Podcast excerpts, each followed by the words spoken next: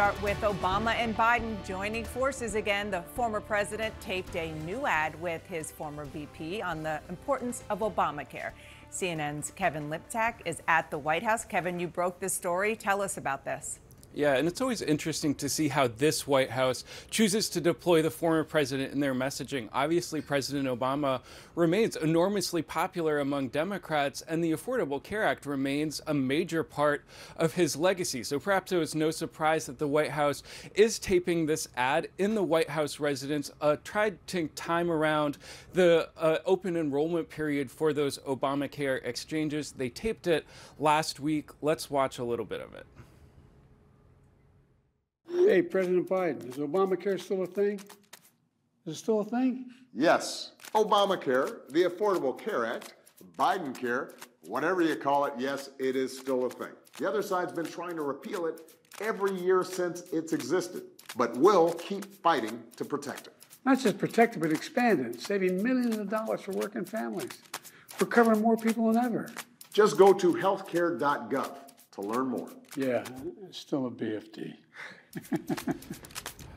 Yeah, so BFD, obviously a reference to that hot mic, mic expletive that the two leaders exchanged on the day Obamacare was signed. But I think this tells you a couple of things. One, the Biden folks really do think that healthcare will be a big issue in next year's campaign, particularly after former President Trump vowed to repeal the law. And the law is popular. And I think it also tells you that they plan to rely on President Obama as they try and enthuse Democrats heading into next year's election. President Obama still popular within the party, and they are looking for reasons to get Democrats out to vote for issues that they care about, and this is certainly one of them, Dana. Kevin, thank you so much. Great reporting. Appreciate it.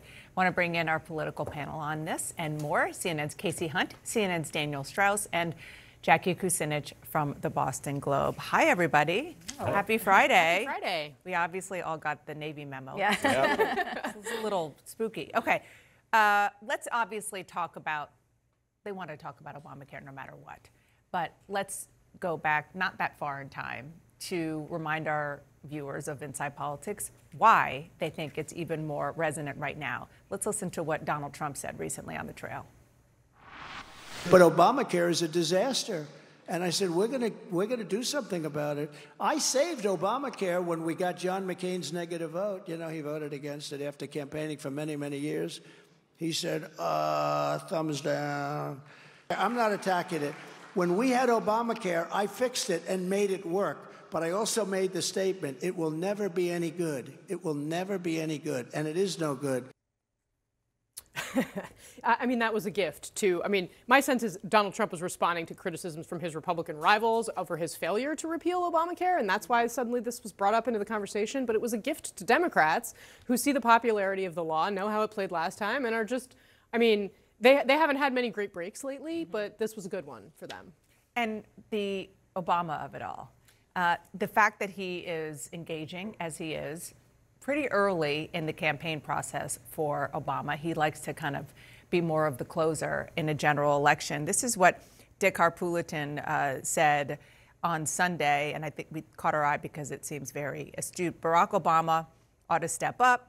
Every Democrat and independent who cherishes the democracy that we've gotten to know, and if they want to stop it from unraveling, better step up with checkbooks and every waking moment to try to motivate people to vote. It's a curious contrast from 2022 and that cycle where Obama and his team uh, looked to use him very tactically exactly. and did not distribute him across the country as much as one would expect. But right now, he's being rolled out early. And let's also remember something important about o- the uh, Obamacare. It's the phrase Obamacare. It is his legacy. That's something that was cemented. Or- originally, it was a derogatory term that Republicans were trying to push, and then Democrats embraced it. And the Biden administration hasn't had that sort of fortune with Bidenomics. It just is not. It does. It's not in the conversation the same way. It is not associated with benefits and entitlements that really get Democrats energized the way Obamacare does. Now, there's a large portion of young Democratic voters who don't really mm. remember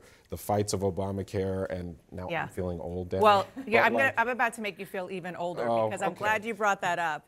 Uh, let's look back, or let's look sort of just generally at the way young voters voted. Uh, in 2008, 2012, uh, they voted uh, for Obama uh, in a big way. Now let's look at how old those voters are. Those young voters, Daniel. Oh, yes, that's he's me. Got, he's crying the, the I'm in that age the bracket. the tears of getting older. They're not.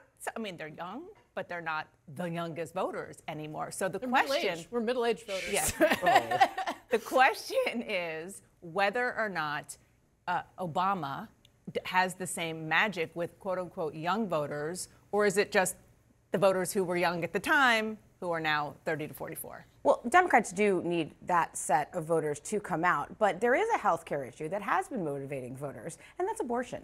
And so we know that that that, that health care in both in the Obamacare and taking away abortion rights in many states have gotten voters to the polls. So Democrats, you can totally understand why they're harping on this. Whether Obama will be the spokesperson, he does motivate um, black voters. He motivates, you know, uh, a certain sector of the the. I, I like to call them young voters, even though let's you know, stick with that. I'm right, well, we'll stick with it. The elder millennial uh, of the bunch. Um, so, you know, will that? I don't know that anyone, any one person will get someone to the polls, but it can't hurt. Young voters, just not the youngest. Yes, voters. yes.